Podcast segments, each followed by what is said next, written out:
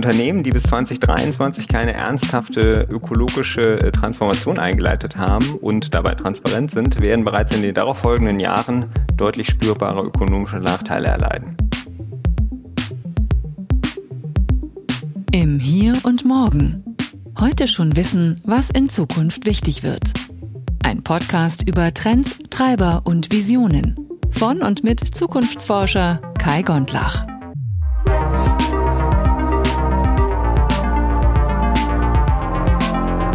Moin im Hier und Morgen, hier ist der Kai. Ich freue mich, dass du wieder eingeschaltet hast. Und auch in dieser Episode habe ich natürlich einen spannenden Gast dabei. Das ist der Daniel Obst. Du hast ihn gerade schon gehört. Und ja, wir unterhalten uns über Nachhaltigkeit, über die SDGs, aber vor allem auch Nachhaltigkeit im Kontext Unternehmen. Also, was ist eigentlich Greenwashing? Was, was ist es nicht? Wie vermeide ich das am besten? Wie berechne ich meinen Carbon Footprint, also die CO2-Äquivalente meines Unternehmens? Und ja, das wird sehr spannend. Ich wünsche dir gute Unterhaltung. Es ist ein bisschen länger geworden als sonst, aber es ist es wirklich wert. Und ich habe zwischendurch in der Hälfte auch eine kleine Werbepause eingebaut. Also, freu dich drauf. Viel Spaß. Herzlich willkommen im Hier und Morgen. Mein heutiger Gast ist Daniel Obst. Vielleicht kennt ihr ihn auch schon, denn Daniel ist unter anderem LinkedIn Top Voice für Nachhaltigkeit. Aber macht noch ganz viel mehr und ich möchte mich mit ihm über Nachhaltigkeitsthemen unterhalten. Lieber Daniel, schön, dass du da bist äh, im Hier und Morgen und dass du dir die Zeit nimmst. Aber hol doch bitte mal alle ins Boot. Wer bist denn du? Was machst du und warum machst du das? Ja, hallo zusammen. Genau, ich bin Daniel Obst, freue mich sehr hier zu sein, Kai. Und ähm, ja, ich bin 39 Jahre alt, äh, habe zwei Kinder, die sind äh, sechs und sieben Jahre alt und äh, tatsächlich sind die ein wesentlicher Motivator, warum ich das mache, was ich mache, wozu wir gleich kommen, Nachhaltigkeit. Eigentlich, und das vorweg gesagt, bin ich aber gelernter Informatiker. Ähm, ich kann allerdings auch nicht programmieren, für Informatiker vielleicht ein bisschen untypisch, sondern mich hat immer irgendwie eher interessiert, wie Systeme miteinander interagieren, wie sie Geschäftsprozesse unterstützen, ähm, wie eigentlich man die richtigen IT-Systeme, also an welchen Stellen man Digitalisierung braucht. Und bin äh, in größeren Konzernen unterwegs gewesen äh, zu dem Thema, ähm, äh, zuletzt äh, äh, Revo und AXA als größere Namen, aber dann irgendwann die Erkenntnis gehabt, hm, warum mache ich eigentlich im Job was anderes als das, was mich seit geraumer Weile persönlich viel mehr berührt? Und so ist es dann zu dem Thema gekommen, Nachhaltigkeit. Und deswegen bin ich heute Transformationsberater für Nachhaltigkeit, helfe also Unternehmen auf die Sprünge, wie sie dieses Thema ähm, besser, zukunftsträchtig machen können und vor allem auch wirksam, was, äh, was die Inhalte von Nachhaltigkeit angeht. Genau, und äh, meine Kinder ähm, waren dafür ein wichtiger Motivator, weil tatsächlich ähm, war irgendwann während der Fridays for Future Bewegung 2019 so also der, die Erkenntnis da, naja, irgendwann sind meine Kinder auch in dem Alter, Fridays for Future Alter, und dann werden die mich fragen, hey Papa, du wusstest das doch alles, was hast du eigentlich gemacht? Mhm. Und als mir das so klar wurde, habe ich gedacht, nur dann zu sagen, aber ich beziehe doch seit langem Ökostrom und bin bei einer nachhaltigen Ökobank und so weiter, das war mir irgendwie zu dünn und habe ich gedacht, ich muss was anderes machen. Und so kam das dann Stück für Stück eben auch, dass es mein Job wurde. Mhm. Und äh, die Agentur, die ihr gegründet habt, die heißt 2020, äh, Agentur für Nachhaltigkeit und Kommunikation. Äh, erzähl doch gerne mal ein bisschen darüber, was macht ihr da und, und wie, wie sieht sowas konkret aus? Ja, genau. Also die heißt erstmal 2020, weil sie im Jahr 2020 äh, gegründet wurde. Das Jahr, was, äh, äh, ich sag mal, wirklich hervorragend bewiesen hat, dass wir Menschen zu Wandel in der Lage sind, wenn wir es denn müssen. Ja, also ich glaube, die äh, Corona-Pandemie hat uns äh, sehr äh, eindrücklich vor Augen geführt, dass wir Verhaltensänderungen dann auch in, in der Lage sind zu tun, wenn sie eben wirklich nötig sind. Und eigentlich wäre es schön, wenn wir das auch beim Thema Klima und Nachhaltigkeit im Allgemeinen äh, ähnlich äh, behandeln würden und die Krise auch als solche äh, betrachten würden. Äh, sie ist halt nur leider so abstrakt, so weit weg oftmals gefühlt und so schleichend und das macht es halt ein bisschen schwieriger. Aber daher erstmal dieser Name, ähm, weil der eben für dieses Jahr steht, wo, wo, wo, wo wir gezeigt haben, wie wandelfähig wir sind. Mhm. Und ähm, was wir tun, äh, ist tatsächlich, äh, dass wir ähm, drei große Schwerpunkte äh, in dem, äh, in, unter der Überschrift Nachhaltigkeit haben. Das äh, eine ist der Bereich Strategie. Ähm, das ist so auch ein bisschen mein Steckenpferd, nämlich wie macht man das eigentlich richtig? Wie führt führt man Nachhaltigkeit richtig ein? Wie misst man Nachhaltigkeit? Mhm. Ne? Also es fragen sich auch ganz viele, ja, wie nachhaltig sind wir denn schon? Mhm. Um, ähm, dann gehört ganz viel dazu äh, Kultur, um, ähm, denn Nachhaltigkeit lebt halt von unserem täglichen Handeln, von uns allen Menschen, die wir was tun im, im Alltag, im Job, äh, im Privaten. Ja, und nicht, weil irgendwie zum Beispiel Unternehmen halt eine Nachhaltigkeitsmanagerin einstellen und sagen, ja, die, die Person macht das jetzt für mhm, mich ja, oder genau. uns. Ne? Ähm, und äh, das ist das dritte große, ähm, neben Strategie und Kultur, das Thema Kommunikation. Wie reden wir denn eigentlich darüber? Ne? Es gibt dieses alte Sprichwort, tu Gutes und rede darüber. Mhm. Und zwar in dieser Reihenfolge natürlich ganz entscheidend. Ähm, ne? Also kein, kein Greenwashing oder ähnliches, aber eben dieses drüber reden ist halt unheimlich wichtig für einen selbst, äh, für diese Transparenz über die eigene Reise, aber eben auch zum Inspirieren für andere. Ne? Und natürlich auch fürs eigene Image am Ende des Tages, wenn ich jetzt als Unternehmen darauf schaue. Mhm. mhm. Kannst du mal ein paar Beispiele geben, jetzt ohne Namen zu nennen vielleicht, aber mhm. was für Partner kommen oder Kunden kommen auf euch zu? Ja, also das ist äh, unheimlich äh, bunt gemischt. Ähm, wir haben äh, beispielsweise mehrere Anfragen auch aktuell. Wir merken durchaus, dass das Thema mehr zieht. Äh, nur in den letzten Monaten beschäftigt das schon immer mehr Menschen im Privaten und dann eben auch im Job äh, zum Beispiel, die sagen, ja, wir haben eigentlich zu dem Thema noch eins gemacht. Äh, ein Beispiel aus der Baumarktbranche oder auch aus der Versicherungsbranche und wollen jetzt mal verstehen, na, wo stehen wir eigentlich? Ne? Also diese Frage, wie nachhaltig sind wir schon einerseits und ähm, also weil sie halt auch oftmals glauben, na, wir haben ja schon was gemacht und das ist auch bei vielen Unternehmen so. Es lief nur in der Vergangenheit nicht unter dieser Überschrift mhm. Nachhaltigkeit. Mhm. Das heißt, das gilt es einmal so ein bisschen äh, sichtbar zu machen ähm, und dann natürlich auch sich zu fragen und eine Antwort darauf zu finden, ja, und was bedeutet dieses Thema jetzt für uns? Wie stehen wir dazu? Äh, welche Verantwortung sehen wir da für uns? Was genau können wir eigentlich bewirken? Was sind so die großen Stellhebel, an denen wir schrauben wollen? Und äh, das ist eben etwas, was ganz oft äh, erstmal in einem Kick-Off-Workshop üblicherweise stattfindet mit uns und daraus entsteht dann ganz oft eben eine längere Zusammenarbeit, die eben daraus äh, eben besteht, dass man die Dinge, die man an diesem Workshop transparent gemacht hat, dann auch in eine Umsetzung bringt. Ne? Denn äh, da merkt man eben, wie viele Ideen eigentlich die Menschen auch haben, neben dem, was schon da ist, was sie eigentlich noch alles tun könnten. Und äh, das macht unheimlich Spaß, das äh, in so einem Workshop auch sichtbar zu machen. Und das ist ein, glaube ich, gutes Beispiel für das, was da so passiert. Mhm. Ja, kann man sich ja vorstellen. Ne? Also aus verschiedenen Branchen kommen wahrscheinlich die Kunden oder Kundinnen dann am Ende. Wo ist der größte Hebel? Genau, das ist übrigens eine äh, total wichtige Frage, weil es eigentlich der größte Hebel. Also genau erstmal aus ganz vielen verschiedenen Branchen, weil dieser Prozess dieses ähm, Sichtbarmachens äh, der, der Strategie und Kultur und auch äh, Kommunikationsdinge, äh, was schon da ist und wo man denn dann hin will, das ist letztlich äh, branchenunabhängig. Äh, das ist ja so eine Art Metaebene der Nachhaltigkeit. Wir verstehen uns da so ein bisschen als Nachhaltigkeitsarchitekten. Mhm. Ja, das heißt, wir sind nicht diejenigen, die die Gewerke nachher im Einzelnen ausführen, wenn es dann darum geht, wie mache ich meine Produktion ganz konkret ressourceneffizienter, wie spare ich da irgendwelche, äh, irgendwelche Materialien und so weiter. Äh, das, das sind nicht wir, dafür haben wir aber Partner in unserem Netzwerk, sondern wir sind eben auf dieser Ebene ne, Strategie, Kultur, Kommunikation und das ist halt branchenunabhängig, aber eben ein ganz gefragtes äh, Thema auf jeden Fall. Ja. Hm. Und da, dann sind das auch äh, Unternehmen äh, beispielsweise auch aus der Verpackungsindustrie, äh, die sagen, ja, wir, wir, wir wissen, wir aus eigener Verantwortung, wir wollen da äh, machen, äh, wir wollen auch einen Neubau zum Beispiel machen und äh, uns auch da ganz klar äh, im Rahmen Nachhaltigkeit positionieren. Ähm, wir fragen uns aber eben auch, was ist eigentlich der größte Hebel? Ne? Also ist das wirklich das, das Wichtigste, was wir jetzt tun sollten? Ähm, und dann ist eben oftmals auch so, dass äh, viele Unternehmen auf, äh, ich nenne es immer in meinen Vorträgen so schön Bienchen Bienchen, Blümchen und Bäumchen äh, äh, hereinfallen, hätte ich beinahe gesagt, was natürlich äh, äh, schlimmer klingt, als es ist, weil das sind ganz tolle Sachen, die man auf jeden Fall machen kann.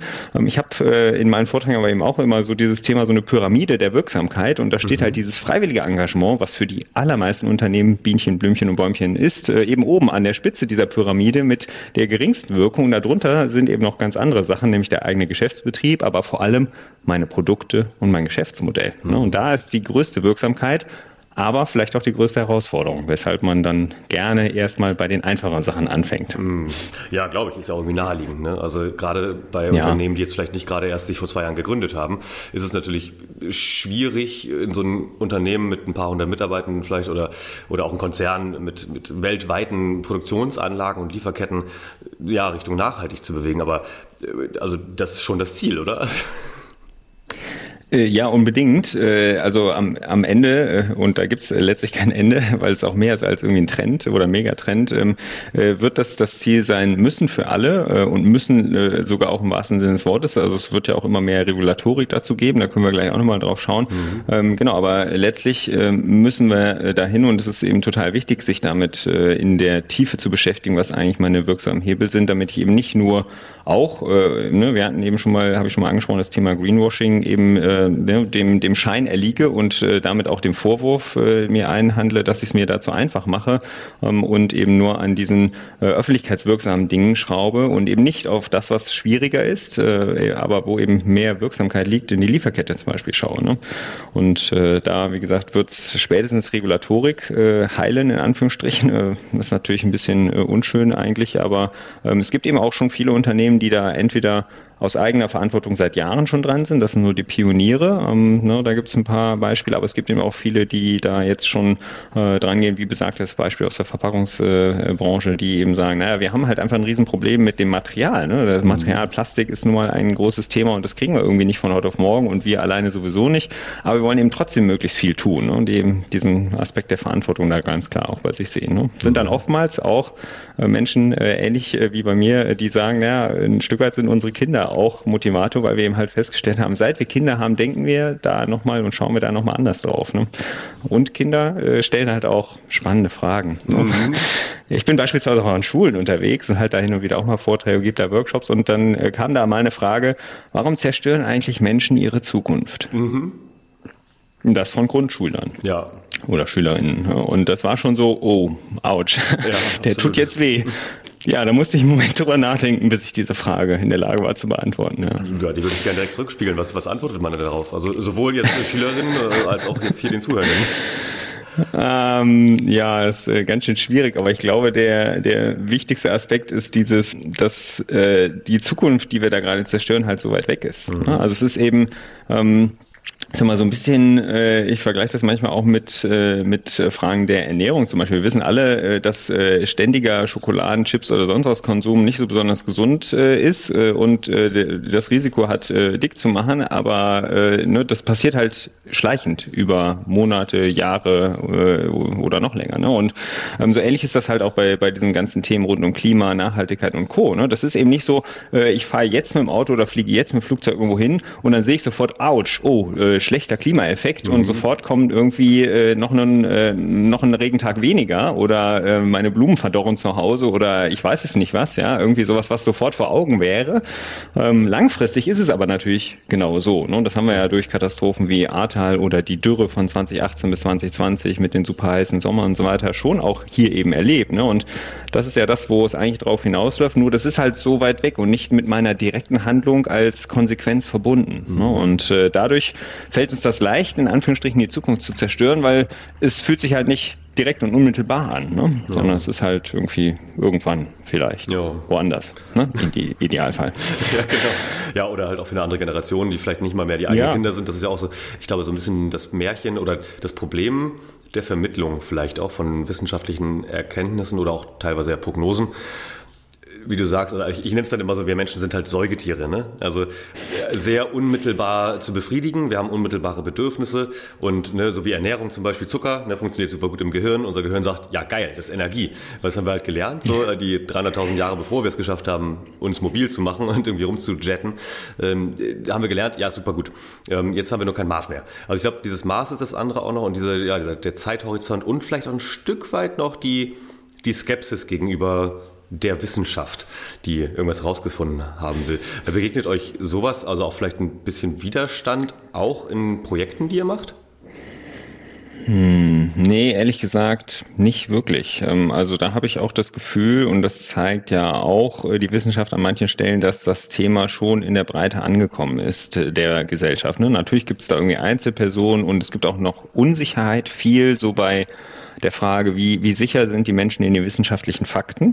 Ähm, na, also da haben wir äh, teilweise schon noch ein Aufklärungsthema, aber wenn wir darüber reden, ähm, dann äh, habe ich schon das Gefühl, dass die meisten Menschen dem äh, sehr zugewandt sind, insofern, dass sie das äh, nicht leugnen, mhm. im schlimmsten Fall, sondern ähm, äh, hinnehmen äh, und, und teils auch sogar wissen oder wenn sie es nicht bewusst wissen, zumindest unterbewusst eigentlich ahnen. Ne? Mhm.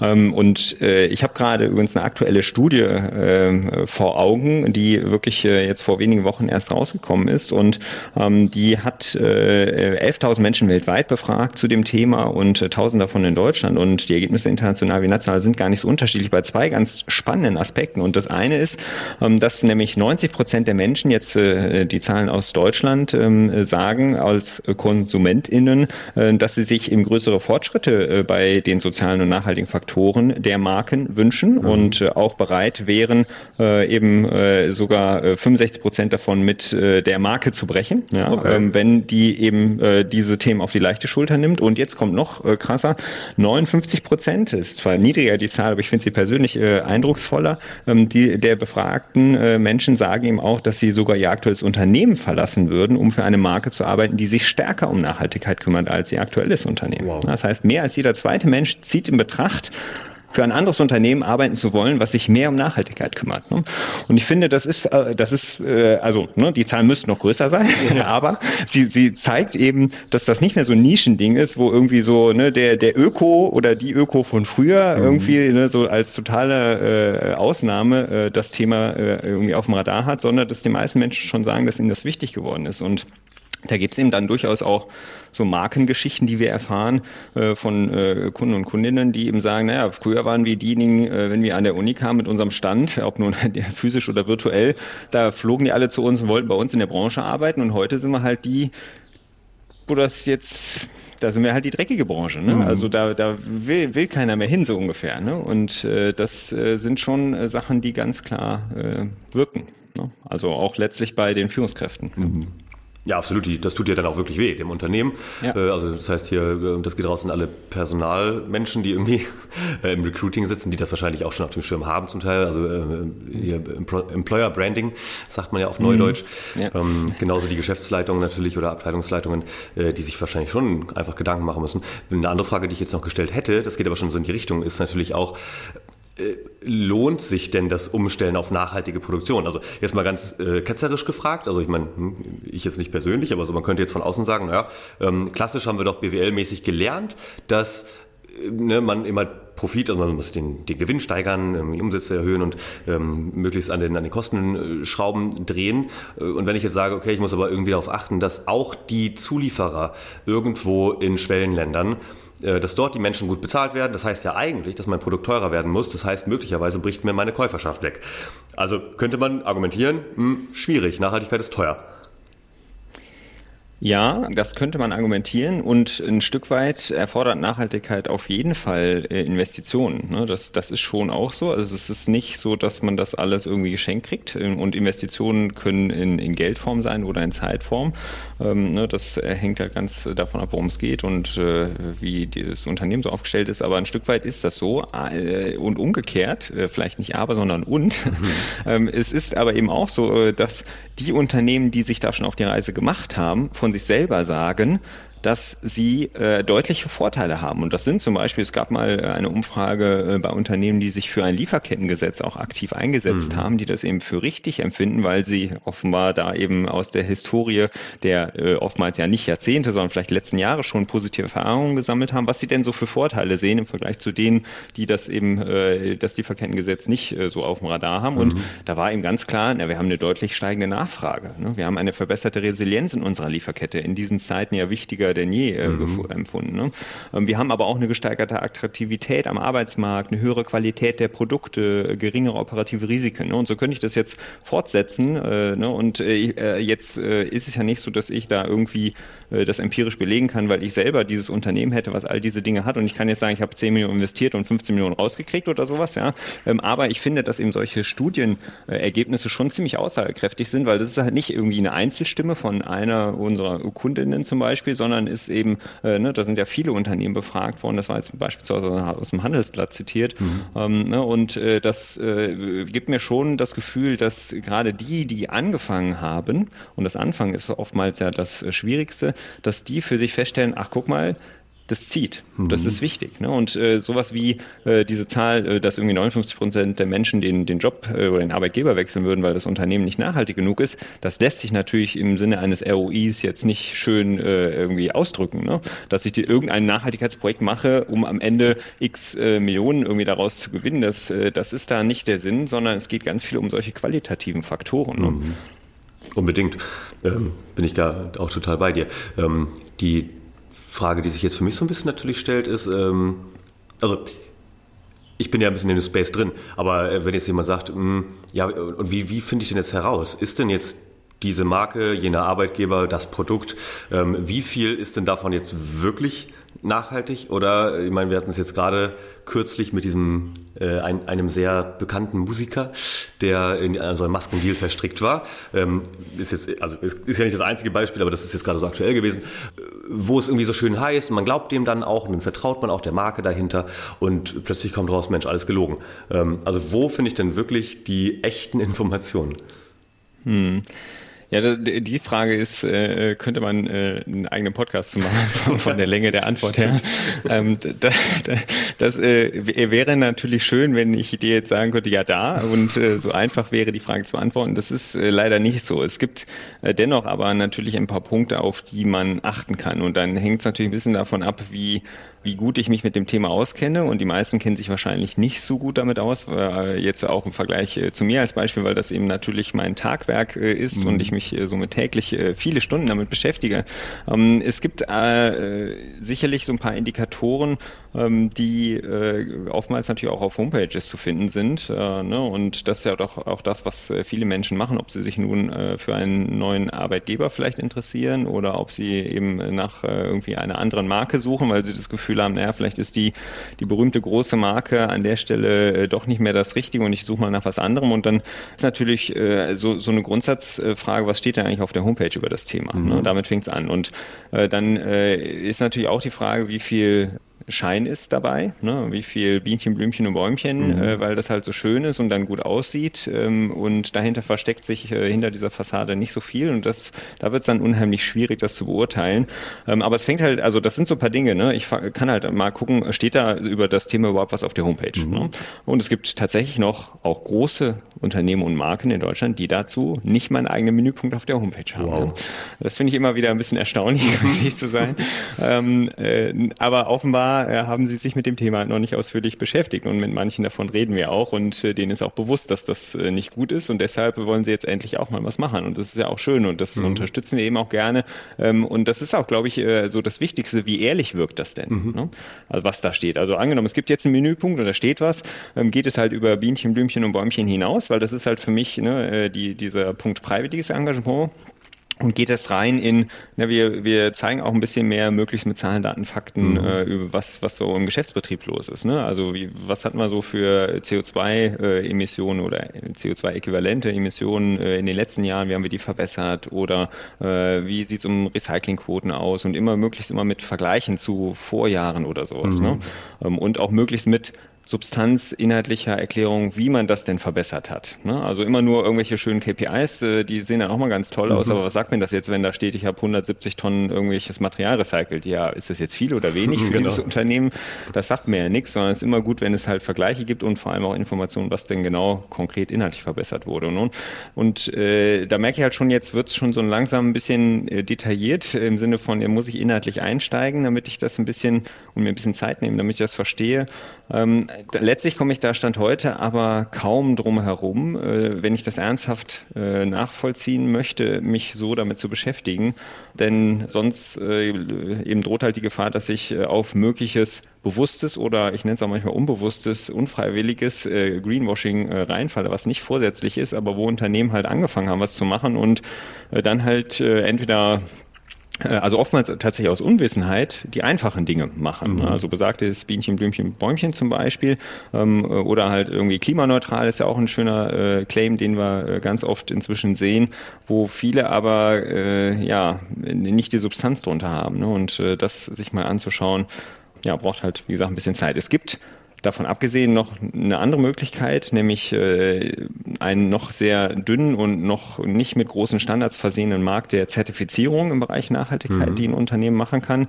Ähm, da gibt es äh, beispielsweise die B Corp-Zertifizierung, das ist eine internationale, die ähm, ist äh, in der Regel ein gutes Aushängeschild. Wenn ich also das bei einem Unternehmen, bei einer Marke sehe, kann ich davon ausgehen, dass die einen echt fundierten, richtig äh, langwierigen, aufwendigen Prozess hinter sich haben, bis sie das bekommen haben.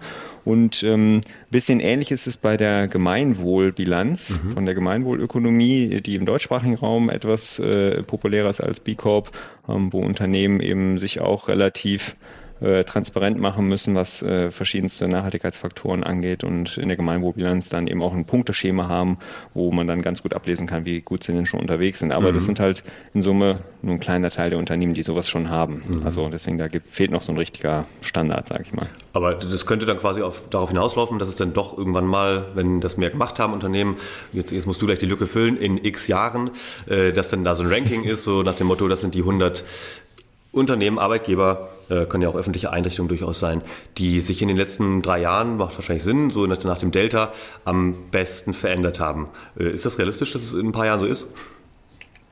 Ja, das glaube ich äh, auf jeden Fall, dass das so sein wird. Äh, ich muss, muss das mal gerade suchen, aber tatsächlich habe ich ähm, äh, vor etwa, na, vor mehr als einem Jahr, als ich angefangen habe, ähm, auch über diese Themen zu schreiben. Äh, da gab es mal einen Trend, äh, ich glaube aktuell nicht mehr so ganz populär, Clubhouse. Und Ach, da ja. gab es mal einen Clubhouse-Talk.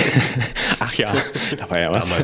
Ähm, ja, genau, damals. Äh, da gab es mal einen Clubhouse-Talk, äh, zu dem ich eingeladen war, ähm, wo es um, um das Thema Wirtschaft versus Umwelt äh, geht oder geht auch beides gleichzeitig. Mhm. Ähm, und äh, da habe ich eine These in den Raum gestellt, ähm, die hieß, Unternehmen, die bis 2023 keine ernsthafte ökologische Transformation eingeleitet haben, und dabei transparent sind, werden bereits in den darauffolgenden Jahren deutlich spürbare ökonomische Nachteile erleiden. Hm. Ähm, ne, und 2023, nächstes Jahr, das ist jetzt recht nah und die Formulierung laut bewusst eingeleitet haben und dabei transparent sind. Ne? Also dieses, ich habe angefangen, mich damit zu beschäftigen und bin ehrlich damit, mhm. äh, auch wo ich einfach noch nicht bin. Und die meisten werden halt überwiegend äh, Dinge feststellen, wo sie eigentlich noch nicht sind und mhm. nur ein paar Dinge, wo sie schon sind. Im Sinne, äh, haben wir schon gut gemacht.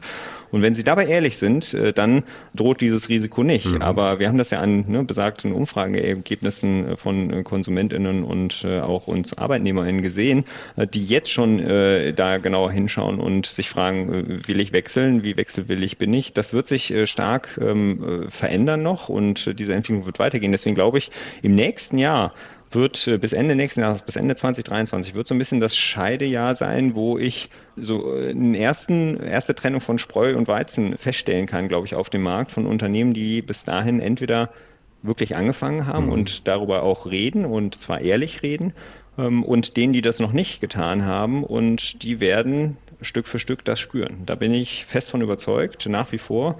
Das wird nicht noch äh, zehn Jahre brauchen und auch nicht fünf. Mhm. Und das fängt im nächsten Jahr erst an, ja, aber das wird halt immer heftiger werden. Und deswegen bin ich auch der Meinung, finde ich es manchmal sogar fast fahrlässig bis grob fahrlässig, wenn UnternehmenslenkerInnen äh, sich mit diesem Thema noch nicht wirklich beschäftigt haben, weil es mhm. gibt aus guten Gründen auch eine gesetzliche Pflicht nebenbei zu unternehmerischem Risikomanagement, neben der eigentlich Verantwortung, äh, die man eben auch äh, als Unternehmenslenkerin trägt. Und dazu gehört dieses Thema so großartig auf dem Radar, dass allein deshalb auch Investitionen im Sinne Zeit und Geld mhm. äh, zwingend nöt nötig sind äh, für die Zukunftsfähigkeit des Unternehmens. Ja. Wenn ich das nicht tue, äh, dann äh, komme ich meines Erachtens dem Auftrag, den ich an der Spitze eines Unternehmens habe, nicht nach, für die Zukunftsfähigkeit des Unternehmens zu sorgen. Ja. Mhm. Ähm, also da habe ich eine relativ klare Meinung. Das finde ich immer wieder ein bisschen schwierig, muss ich sagen. Und deswegen, mhm. da wird sich noch viel tun. So, die Hälfte haben wir ungefähr geschafft, aber ich erlaube mir mal eben ganz kurz einen Werbeblock in eigener Sache. Ich habe es ja hier schon mal genannt im Podcast, dass ich seit kurzem auch auf der Plattform Steady zu finden bin. Vielleicht hast du auch schon gesehen, dass es auch schon eine Website jetzt gibt, die ist auch relativ frisch, www.im-hier-und-morgen.de und auch bei Instagram haben wir jetzt einen eigenen Channel aufgemacht. Grund dafür ist, dass ich als Kai Gondlach meine Aktivitäten, meine professionellen Aktivitäten jetzt ein bisschen besser organisieren muss und will und werde. Und damit hängt eben halt auch zusammen, dass der Podcast so ein bisschen ausgegliedert wird und so als Standalone Sache weiterläuft. Das Wichtige dabei ist, wie gesagt, Steady, es gibt eine Möglichkeit, dieses Projekt zu unterstützen. Es kostet wahnsinnig viel Zeit, äh, macht mir wahnsinnig viel Freude, aber es ist natürlich so, ich bin als Zukunftsforscher dieser Tage mehr gefragt denn je. Und ja, muss mir natürlich Gedanken machen, was macht man dann zuerst? Und im Zweifelsfall fällt die Entscheidung dann immer zugunsten der Sache, die irgendwo sich auch rentiert, mit der ich meine Miete zahlen kann. Ich denke mal, dafür hat jeder Verständnis. Hoffe ich zumindest. Und wenn du trotzdem sagst, ich finde dieses Projekt irgendwie toll und ich kriege hier neue Gedanken, mal irgendwie neue Perspektiven, auch wenn jetzt vielleicht nicht alles genau meinen Alltag betrifft, ob du jetzt im Gesundheitsmanagement bist oder eben eher in Nachhaltigkeitsthemen unterwegs, aber es sind vielleicht spannende Menschen, mit denen der Kai da immer mal spricht, dann würde ich mich wahnsinnig freuen, wenn du einfach mal auf der Website vorbeischaust bei im hier und morgen.de und da gibt es nämlich dann so einen kleinen, so eine kleine Blase, die so aufploppt und da steht dann unterstütze dieses Projekt. Das geht dann zu Steady und da gibt es dann verschiedene Abo-Möglichkeiten. Das geht wirklich schon los bei 2,50 Euro im Monat, ist für dich nicht viel, aber wenn es vielleicht ein paar mehr Leute machen, dann wäre es vielleicht so, dass ich da eines Tages mal auch vielleicht ein bisschen was gegenfinanzieren kann.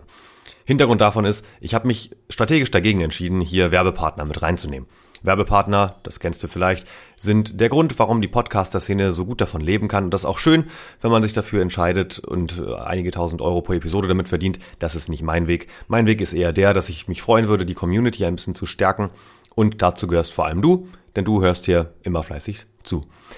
Also, wenn du auch sagst, vielleicht gibt es noch ein paar andere Menschen, die das toll finden, dann unterstützt mich gerne auch über ein Like bei Instagram oder teile mal die Beiträge oder eben, vielleicht wenn du es dir leisten kannst und oder willst, dann werd gern Mitglied bei Steady. So, genug zum Werbeblock. Vielen Dank fürs Zuhören. Jetzt geht's hier weiter mit nicht der Frage, die wir jetzt gerade haben laufen lassen.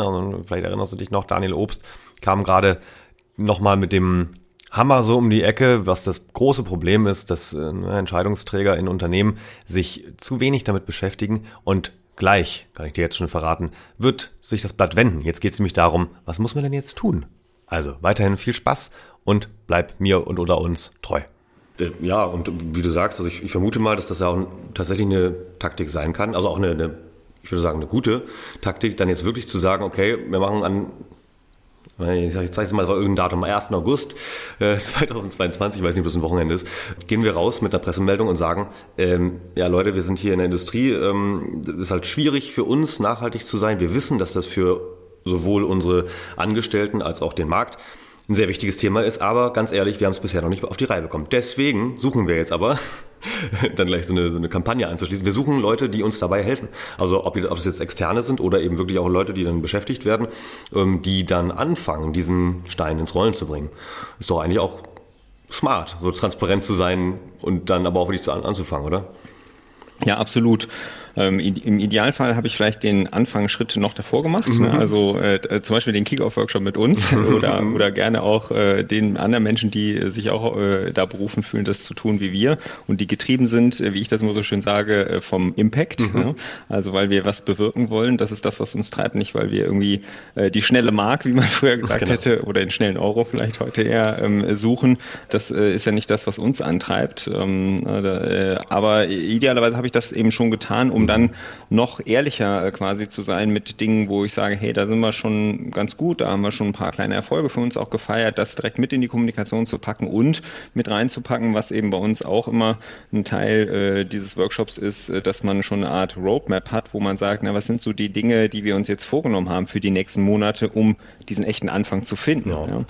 Und äh, tatsächlich stelle ich dann eben fest als Unternehmen, dass sich das selten, äh, außer die großen Konzerne, die dafür in der Regel in, ohnehin schon Leute eingestellt haben, ähm, dass sich das im Mittelstand, als nun mal die meisten Unternehmen in der Anzahl, die wir in Deutschland haben, äh, kaum mit eigenen, äh, mit der eigenen Mannschaft äh, leisten kann. Mhm weil das Thema letztlich auch zu komplex ist. Mhm. Und deshalb mir eben die Zeit fehlt, im Sinne von, ich stelle dafür ein, zwei Leute ein oder ich äh, stelle dafür ein, zwei Leute ab, ähm, äh, das, das mal eben irgendwie äh, zu machen. Und nebenbei dauert es dann auch noch zu lange. Das heißt, mhm. ähm, vermutlich bin ich gut beraten, den, den Anfang mal mindestens mit jemandem von außen zu machen, der in dem Thema halt äh, tief drin ist. Und dann kann ich gleichzeitig verkünden, hey, in den nächsten Wochen und Monaten wollen wir zum Beispiel eine fundierte Nachhaltigkeitsstrategie erarbeiten, mhm. äh, die folgende Eckpfeiler irgendwie hat oder unsere Vision ist oder keine Ahnung, ne, da kann man jetzt viele verschiedene Dinge sich überlegen, aber das ist eben Teil dessen, was bei uns dann auch in so einem Workshop immer stattfindet und wonach gerade wirklich auch viele suchen. Mhm. Ja, und es ist auch eine Frage der Priorisierung. Ne? Da kann ich mir vorstellen, dass das gerade wahnsinnig hilfreich ist für Unternehmen, die von außen zu bekommen oder auch so ein bisschen den, den Hint oder den Nudge oder so in die Richtung. Ähm, was, wo fangen wir eigentlich ja. an? Und äh, vielleicht kannst du uns ein paar Beispiele geben, was, also was zum Beispiel äh, Bienchen, Blümchen, Bäumchen Sachen sind, die man zwar, das ist nicht falsch so, wenn man das macht, aber es ist auf jeden Fall nicht der Impact, wo man dann nach zwei Jahren sagt, wir haben es geschafft. So kann sich auf die Schulter klopfen. Ja. Ähm, ja, tatsächlich äh, ist für viele äh, die eine große Herausforderung, äh, schon den sogenannten Corporate Carbon Footprint äh, zu ermitteln, mhm. um sich dann vielleicht irgendwann klimaneutral nennen zu können, was ja auch äh, vielleicht als Wunsch oftmals zuerst dasteht, weil das halt so schön öffentlichkeitswirksam ist und viele das jetzt machen. Dazu gehört halt eben aber erstmal die ganzen Emissionen, die ich äh, verursache fürs Klimaschädlichen und für die große Krise, die wir eigentlich vor Augen haben, äh, eben, äh, nur, dass wir die ermitteln können und damit äh, reduzieren können letztlich, weil darauf kommt es ja an und nicht nur neutralisieren, ähm, da, damit schon mal loszulegen. Ne? Und das ist für viele schon echt große Herausforderung im, im Mittelstand.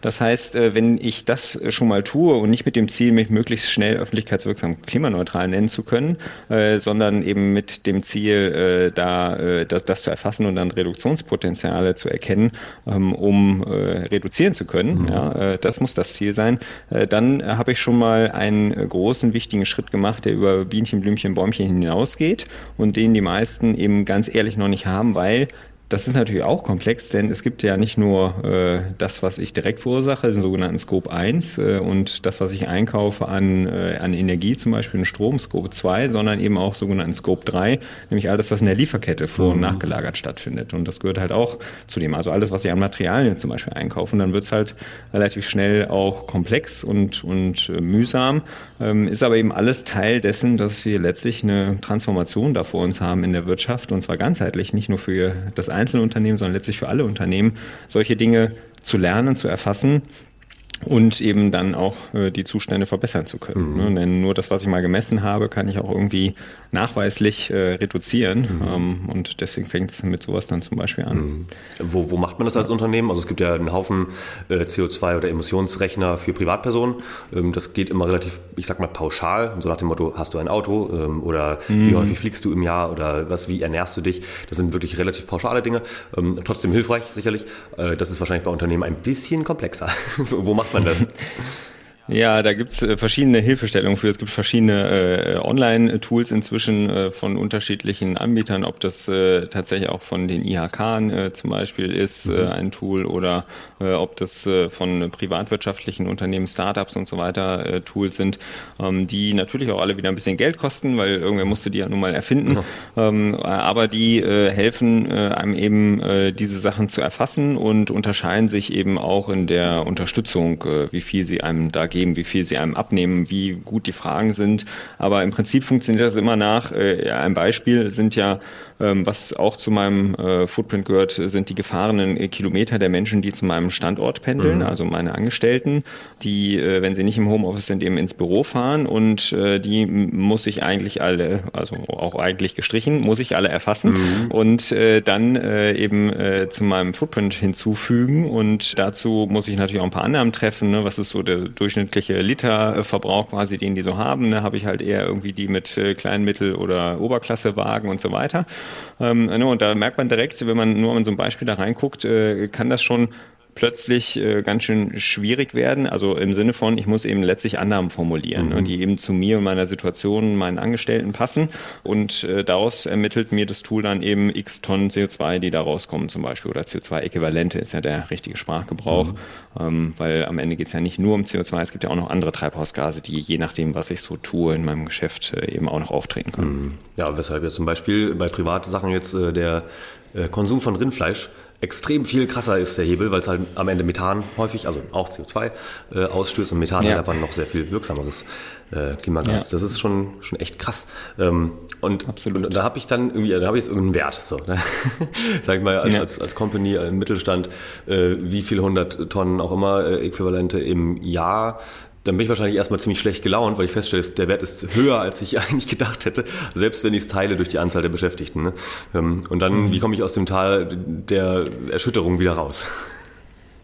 Ja, äh, im Prinzip merke ich an der Stelle ja dann auch, äh, ähnlich wie du es gerade gesagt hast, äh, Rindfleisch. Also wenn ich mir jetzt meinen persönlichen Speiseplan angucken würde, oder du dir deinen oder unsere HörerInnen ihren, ähm, und äh, könnten den Speiseplan äh, eben in CO2 äh, umrechnen, ja, und jedes Mal, wenn ich eine Mahlzeit esse, würde ich sehen, welche Anteile davon wie viel CO2 verursacht haben. Ja, dann würde ich irgendwie über Monate letztlich feststellen, ach guck mal, mein Fleischkonsum, Rindfleisch, da kann ich natürlich auch in andere Statistiken gucken, dann sehe ich das auch, aber der ist relativ relativ hoch und äh, der hat äh, einen unfassbar großen, langen Balken in, in der CO2-Darstellung mhm. im Vergleich zu den Kartoffeln, Möhren und äh, dem Brokkoli, den ich esse mhm. oder sowas, ja, oder den Nudeln oder ähnlichem. Und äh, genauso funktioniert es natürlich auch für ein Unternehmen. Äh, dann sehe ich eben auch in diesen Auswertungen, weil das bringen die Tools natürlich auch alle mit, letztlich in den Auswertungen, na, wo sind denn eigentlich meine großen Hebel ja am Ende des Tages. Also mhm. wo habe ich eben viele Emissionen, die entstehen. Und da ist ja äh, erstmal äh, der Handlungsdruck insofern am größten, weil da möglicherweise A, das Reduktionspotenzial am größten ist, aber B, vor allem äh, ich eben da runter muss, weil ich kann natürlich an den ganzen Kleinigkeiten was äh, versuchen zu schrauben und dann irgendwie drei Prozent in Summe gespart haben. Aber wenn ich an dem oder reduziert habe und wenn ich an den Großen was äh, schraube, dann äh, kann ich vielleicht eher 10 oder 20 Prozent reduzieren mhm. über, ne, keine Ahnung, nächsten zwei, drei Jahre oder sowas. Ne? Und das ist deshalb der entscheidende Punkt. Und da merkt man dann eben auch, wird's super individuell. Ne? Also das ganze Thema funktioniert nicht per Gießkanne und ich kann halt sagen, ja, bei, die, bei allen Unternehmen ist das so, ja, äh, sondern es letztlich total individuell, je nachdem, äh, was das Unternehmen genau macht mhm. ähm, äh, und wo genau es eben steht auf dieser Reise der Nachhaltigkeit. Ne? Ähm, und äh, das äh, ist deswegen diese große Übung, die man machen muss, um zu gucken, wo stehe ich eigentlich heute. Ne? Mhm. Also wir nennen das in unserem Vorgehen dann auch mal die Standortbestimmung. Mhm. Ja, um eben genau das festzustellen, wie nachhaltig bin ich denn schon? Ja? Bin ich irgendwie schon ganz gut oder nicht so gut? Und um das nun mal ganz kurz zu erwähnen, Nachhaltigkeit reden wir gerade ganz viel drüber. Jetzt reden wir aber gerade auch ganz viel über Emissionen und Klima. Äh, ich habe hinter mir äh, das äh, Poster der 17 Ziele hängen, mhm. einfach weil ich das ganz wichtig finde. Die 17 UN-Nachhaltigkeitsziele, die 2015 von der Weltstaatengemeinschaft, also uns allen letztlich mhm. eben geschaffen wurden, um bis 2030 zu sagen, na, worum dreht sich denn Nachhaltigkeit? Und diese 17 Ziele enthalten eben ganz viel. Und nur eines dieser 17 Ziele, wenn auch ein ganz wichtiges, aber eben nur eines ist Klimaschutz. Mhm. Ne? Ähm, das SDG SDG Nummer 13. Ähm, und äh, deswegen finde ich es auch mal wichtig, wenn wir über Nachhaltigkeit reden, nicht zu vergessen, dass da auch noch 16 andere sind und äh, beispielsweise eben auch ganz viele soziale Themen, mhm. aber auch noch andere ökologische. Ne?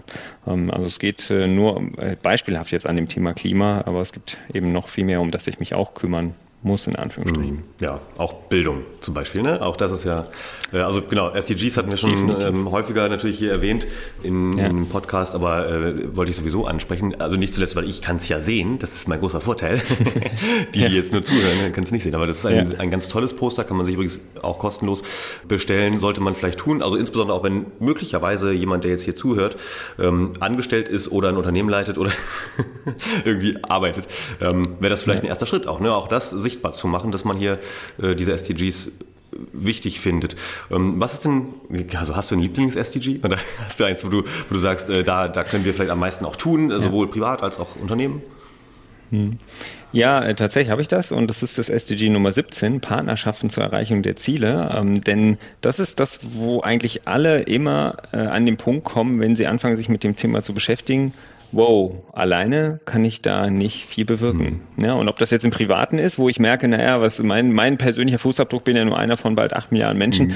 Wie groß ist der denn und was kann ich da bewirken, was ja nicht äh, die Verpflichtung nehmen soll, sich trotzdem mit diesen Fragen zu beschäftigen und trotzdem was zu tun. Aber der Hebel wird halt viel größer, wenn ich anfange, mich mit anderen zusammenzutun. Und das ist das auch, was ich Unternehmen äh, eigentlich fast immer an den verschiedensten Stellen rate, ist nicht nur zu schauen, was die selber tun können, denn dann kommen halt ganz viele mit dem Punkt, äh, äh, ja, das kann ich ja selber gar nicht beeinflussen. Irgendwelche Gesetze mhm. oder Richtlinien oder Normen oder was weiß ich was oder ne, beispielsweise das Thema Verpackungen äh, aus äh, besagter äh, Kundin, äh, die äh, eben sagen, naja, jetzt haben wir hier uns irgendwie überlegt, wie sich Verpackung weiterentwickeln müsste, damit es möglichst nachhaltig wird irgendwann mal, aber wir kaufen die ja nur die Materialien ein. Äh, was, was, können wir jetzt, wie können wir diesen, diesen, die Verfügbarkeit der Materialien mhm. da beeinflussen, ja, äh, ne? Und dann äh, war eben ganz viel die Diskussion, ja, ähm, wir können das dann, wenn wir anfangen, uns mit anderen zusammenzutun, mhm. beispielsweise äh, dann eben auch anders, als wir das früher gedacht haben, nicht nur in Konkurrenz denken, nee, mit dem Konkurrenten darf ich auf gar keinen Fall sprechen, mhm. sondern eben auch mit, mit Wettbewerbern sich zusammenzutun und gemeinsam auf Vorlieferanten zuzugehen und zu sagen, hey, wir möchten, dass sich an der Stelle was verändert. Weil dann der Hebel für den Lieferanten und die Attraktivität, somit letztlich für den Lieferanten, sich da tatsächlich zu verändern, vielleicht in eine Forschung zu gehen äh, oder eben auch äh, gewisse Dinge einfach umzustellen, viel größer wird, als wenn ich alleine als Unternehmen dorthin gehe. Und dann ist eben auch der nächste Punkt, mit wem kann ich denn an diesem Beispiel dekliniert äh, auch vielleicht gemeinsame Forschungsinvestitionen machen? Mhm. Welche Förderprogramme gibt es auch? Das heißt, es gilt ganz viel wegzukommen von dem nur ich und ich alleine kann ja nicht, mhm. sondern mit wem zusammen könnte ich denn? Ne? Also wie wird dieser Kuchen viel größer und wenn wir den dann äh, aufteilen, äh, weil wir mehrere zusammen an einem Tisch sind, dann wird er für jeden auch letztlich nochmal attraktiver, mhm. ne? weil der Effekt am Ende für mich plötzlich auch viel größer wird. Mhm. Auch in dem, wie ich davon profitiere, natürlich ein Stück weit. Total. Oder halt auch meine Kinder und meine Enkel und hm, ja, genau, darum geht es am Ende, ja. ja richtig. Genau, das, das finde ich ein sehr schönes äh, Lieblings-SDG tatsächlich, weil äh, ich glaube auch nochmal wichtig ist, vielleicht kannst du auch ein paar Beispiele nochmal nennen. Äh, es ist ja nicht so, als stünden wir bei Null. Lustigerweise, also ich habe gesehen, ihr, ihr, kooperiert oder ihr unterstützt German Zero. Das fällt mir jetzt gerade ein, weil mhm. ich gerade Null gesagt habe. Ähm, außerdem seid ihr äh, mit der Agentur ja auch Mitglied im Bundesverband Nachhaltige Wirtschaft. Und es gibt ja. halt ein wirklich eine große Menge, eine große Anzahl an Initiativen, an Verbänden, an wahrscheinlich auch Gewerkschaften oder auch Innungen und weiß nicht alles, die schon solche Themen auf dem Schirm haben. Äh, hast du da einen Tipp vielleicht, wo man, wenn man jetzt anfängt zu gucken, wo für die eigene Branche, das eigene Unternehmen oder auch einfach das private Umfeld, wo man sowas findet, vielleicht auch so, eine, so ein Verzeichnis oder so?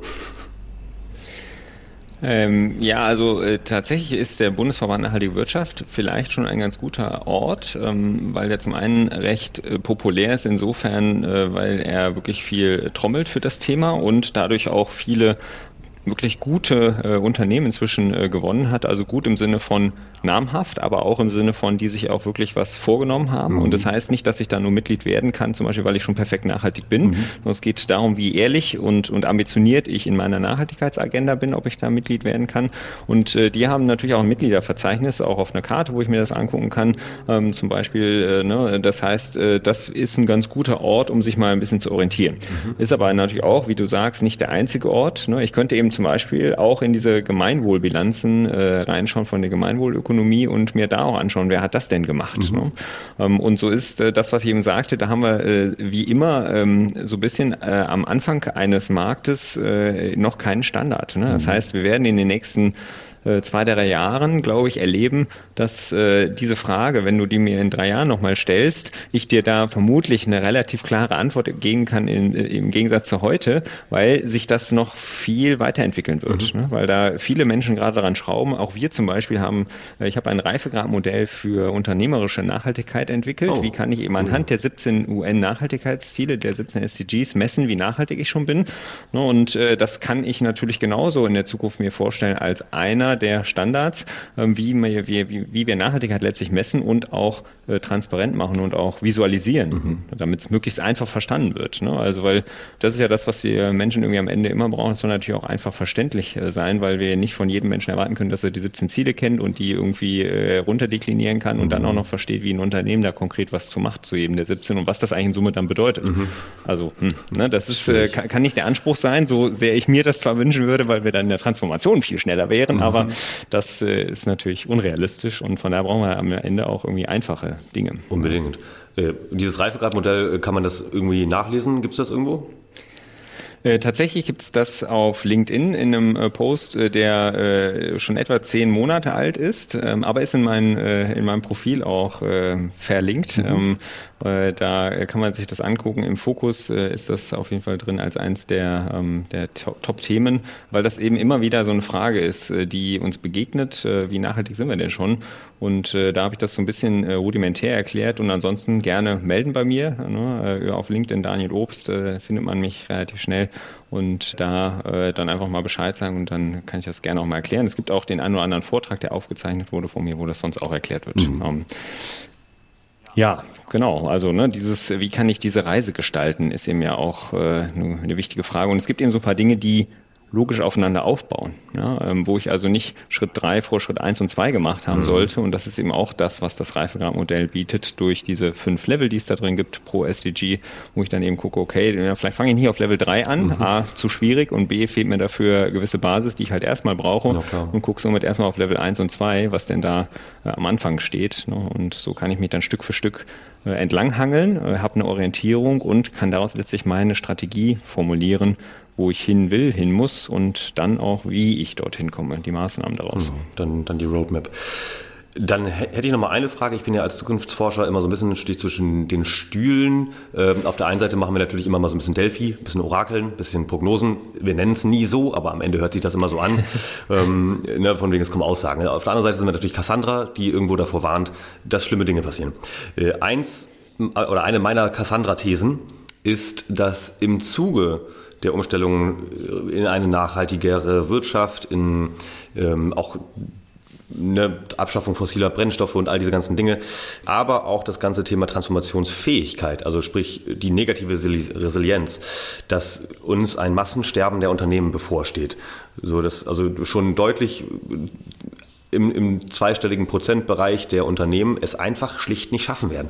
Habt ihr da auch schon die Erfahrung gemacht, dass jetzt einige Branchen, einige oder, oder Unternehmen aus Branchen zum Beispiel so, so also inhärent unnachhaltig sind, weil sie halt einfach also sehr äh, energieintensiv sind und auch auf eine gewisse Stabilität der Energiezufuhr zum Beispiel angewiesen sind, sodass das nicht ohne Fossiles klappt.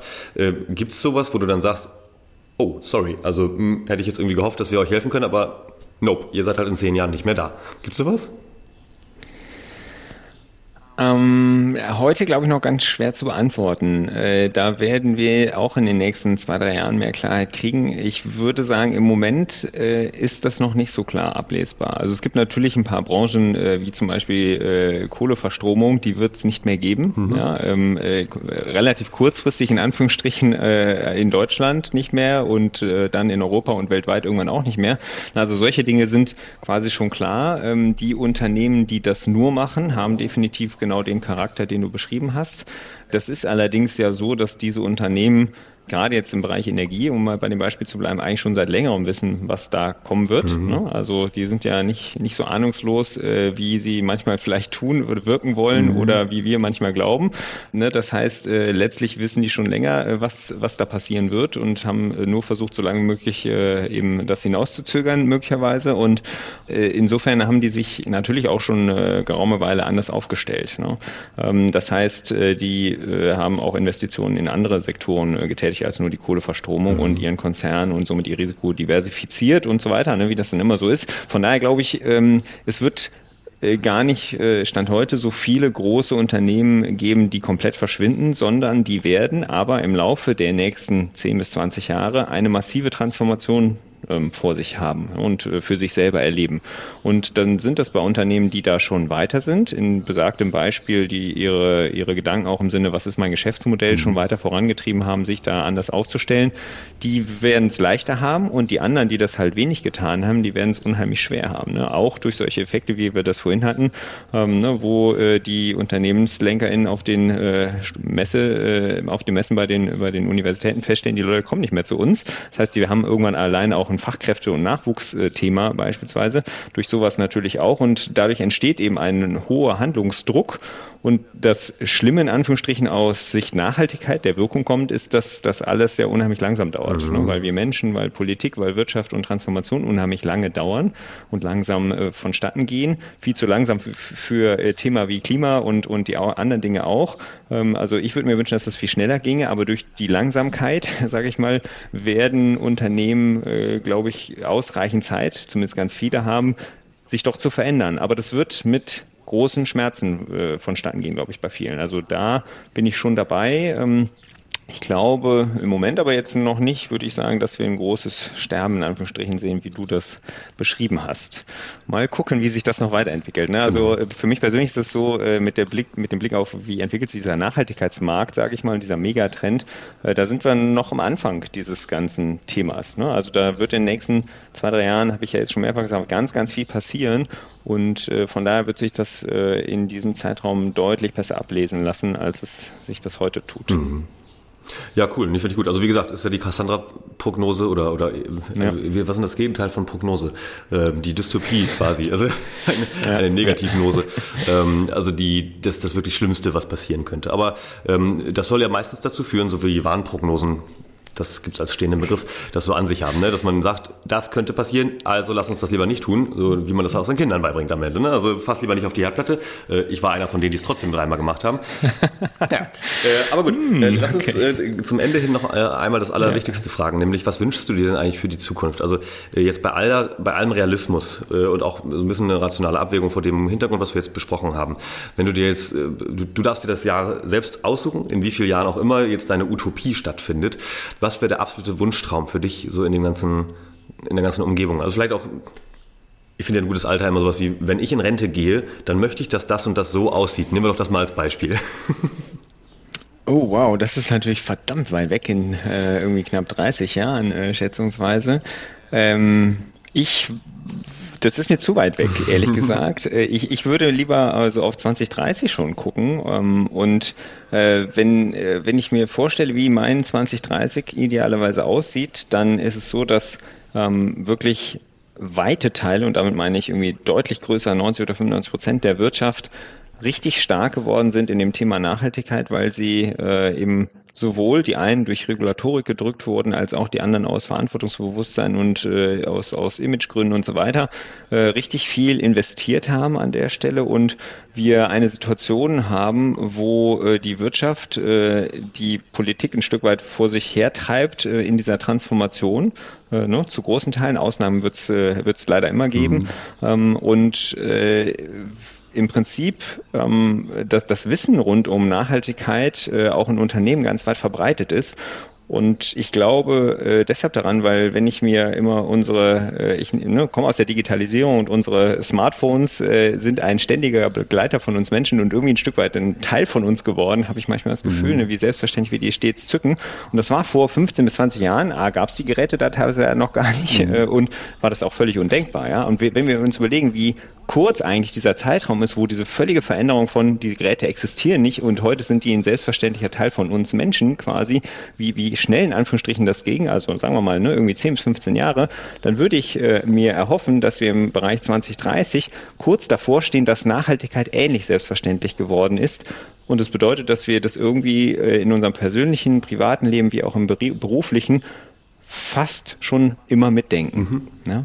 Und kurz vor diesem Moment sind, dass das total selbstverständlich ist, dass wir nicht halt äh, irgendwen brauchen, der uns sagt, ja, hast du eigentlich schon mal an SDG 12 gedacht, hier nachhaltiger Konsum und Produktion äh, und mach da doch bitte mal Folgendes, sondern mhm. dass ich das, vielleicht das Poster äh, überall hängen habe, ja, äh, und die Menschen das vor Augen haben und dadurch irgendwie selbstverständlich in ihrem Job sich fragen, hey, wie kann ich beispielsweise eigentlich diese Webseite oder dieses IT-System oder was auch immer möglichst datensparsam gestalten? Und das ist total selbstverständlich geworden, was heute noch völlig unselbstverständlich ist, weil wir glauben, Speicherplatz kostet nichts und mhm. Datenübertragung auch nicht, verbraucht aber alles Ressourcen und produziert Emissionen. Und wenn wir diesen Shift in unseren Köpfen hinbekommen haben, das wäre mein 2030. Ja. Finde ich richtig gut.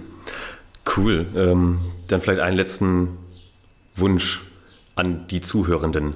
Äh, was, was wünschst du dir, was jetzt möglichst viele, die jetzt gerade zuhören, tun, um dazu beizutragen, dass das 2030 so aussieht, wie du, es dir gerade gewünscht hast? Ja. Ähm, sich mehr mit dem Thema zu beschäftigen. Ähm, bedeutet, wenn ich äh, mich bisher wenig bis gar nicht damit beschäftigt habe, überhaupt mal anfangen, äh, zum Beispiel äh, über die 17 Ziele nachzulesen, ähm, die 17 Sustainable Development Goals und sich damit zu beschäftigen, zu fragen, was steht da eigentlich so drin, was, was, was ist das, warum, warum steht das da? Ne? Weil egal auf welche Webseite ich dann gucke, äh, ne, da habe ich jetzt nicht den einen Tipp, aber da finde ich überall Informationen darüber, warum dieses Ziel auch wichtig ist, ne? was wir da gerade so als Menschheit eher noch nicht so cool machen. Mhm. Ähm, weil dieses Anfangen und sich damit zu beschäftigen, das äh, ist so ein, äh, stelle ich bei mir und bei allen anderen Menschen auch fest, die das getan haben, das ist ein Reifeprozess. Da geht was los in mir. Mhm. Es kommt halt irgendwann dieser, äh, dieser Moment, wo ich feststelle, jetzt habe ich Wissen und damit muss ich jetzt irgendwas machen, ob ich das bewusst oder unbewusst mhm. feststelle. Und dann äh, wird man neugierig und will noch mehr dazu lernen. Und irgendwann kommt halt so ein Stein ins Rollen.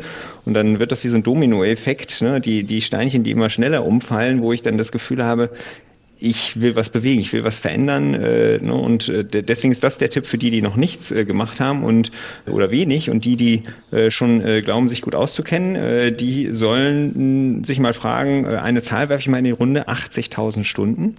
Weißt du, was 80.000 Stunden groß ist, Kai? Ich, ich habe es tatsächlich auf, äh, in deinem LinkedIn-Profil schon gelesen, aber ich, nein, ich weiß es natürlich noch nicht. Erzähl mal. Hervorragend. 80.000 ähm, Stunden ist ungefähr der Umfang unseres Arbeitslebens. Ja, wenn wir äh, so durchschnittlich halt irgendwie ne, 40, 45 Jahre arbeiten, 80.000 Stunden. Also ich kann mich noch so sehr auf äh, bemühen, mich ehrenamtlich sonst wo zu engagieren, wenn ich meinen Job ändere und Nachhaltigkeit zum Thema mache und nicht von heute auf morgen, aber ne, über die nächsten ein bis zwei Jahre möglicherweise, dann ist mein Hebel unfassbar groß. Selbst wenn ich, wie ich, äh, schon irgendwie ähm, knapp die Hälfte des Arbeitslebens rum habe, habe ich immer noch über 40.000 Stunden, die ich jetzt in der Zukunft investieren kann in dieses Thema, in diese Veränderung. Und das äh, würde ich mal mitgeben. Also ne, im Sinne von, was ist mein größter Hebel? Ja, Ökostrom, die Bank und so weiter sind alles tolle Dinge, die ich auch äh, bitte tun sollte. Aber mich eben auch fragen, was kann ich eigentlich mit meinen beruflichen Kompetenzen, mit meinen Fähigkeiten als Mensch für diese Transformation einbringen und für Nachhaltigkeit, um Hashtag 80.000 Stunden darüber etwas zu bewirken. Mega cool. Vielleicht hast du jetzt gerade eine Kündigungswelle ausgelöst. Äh, wir werden sehen. das ist sehr interessant. Ähm, aber ansonsten, wir verlinken natürlich hier in den Shownotes ganz, ganz viel. Äh, unter anderem natürlich zu 2020, deiner Agentur, dann aber auch, dass du ja, du bist ja auch Speaker, hast du kurz erwähnt, aber war jetzt nicht Hauptthema. Man kann dich also auch gerne einladen und ja. buchen, ob jetzt in der Schule oder in einem gerne. großen Unternehmen, um mehr darüber ja. zu erfahren. Auch sehr unterhaltsam, kann ich sehr empfehlen. Und das wird hier alles verlinkt. Also wer sich vertiefen will, der sollte das bitte gerne tun oder die. Ähm, hier an dieser Stelle machen wir jetzt einen Cut, weil die Zeit schon gut fortgeschritten ist, aber das hat mich ja. wirklich sehr, sehr, sehr, glücklich gemacht, dieses Gespräch. Vielen, vielen Dank, dass du hier warst im Hier und Morgen, lieber Daniel. Und für die nähere und natürlich auch langfristige Zukunft wünsche ich dir erstmal alles, alles Gute. Herzlichen Dank, Kai. So, das war das Gespräch mit Daniel Obst. Hat mir sehr viel Spaß gemacht. Wir mussten dann zum Ende doch ein bisschen auf die Tube drücken. Aber naja, so ist es, wenn man die Zeit aus den Augen verliert, ist das meistens ein gutes Zeichen. Alles, was wir besprochen haben oder zumindest versprochen haben, äh, hier zu verlinken, wird hier verlinkt. Also schau mal in die Show Notes. Ansonsten, wenn dir die Folge gefallen hat, dann schreib auch gern mal einen Kommentar. Bei LinkedIn, Twitter und Instagram werden die Episoden ja nach und nach auch hochgeladen und erzähl's gern weiter. In der nächsten Episode, folglich also in jetzt zwei Wochen, dir ist vielleicht aufgefallen, dass der Takt sich auf zwei Wochen verändert hat, äh, spreche ich mit Stefan Petzold. Stefan ist ein guter Freund von mir und der ist beim NABRU schon relativ lange aktiv, also sprich im Umweltschutz und hat einige sehr konkrete Nachhaltigkeitsthemen. Und da werden wir uns drüber unterhalten, was einerseits vor Ort oft schief geht, auch in Städten, andererseits natürlich, was wir alle vielleicht ein bisschen besser machen können. Also bleib uns gewogen und hab bis dahin eine gute Zeit, bleib gesund und vor allem munter. Ciao. Das war Im Hier und Morgen von und mit Kai Gondlach. Du willst mehr über die Zukunft wissen? Dann folge unserem Podcast und besuche uns auf Instagram, Facebook, Twitter oder LinkedIn. Bis bald im Hier und Morgen.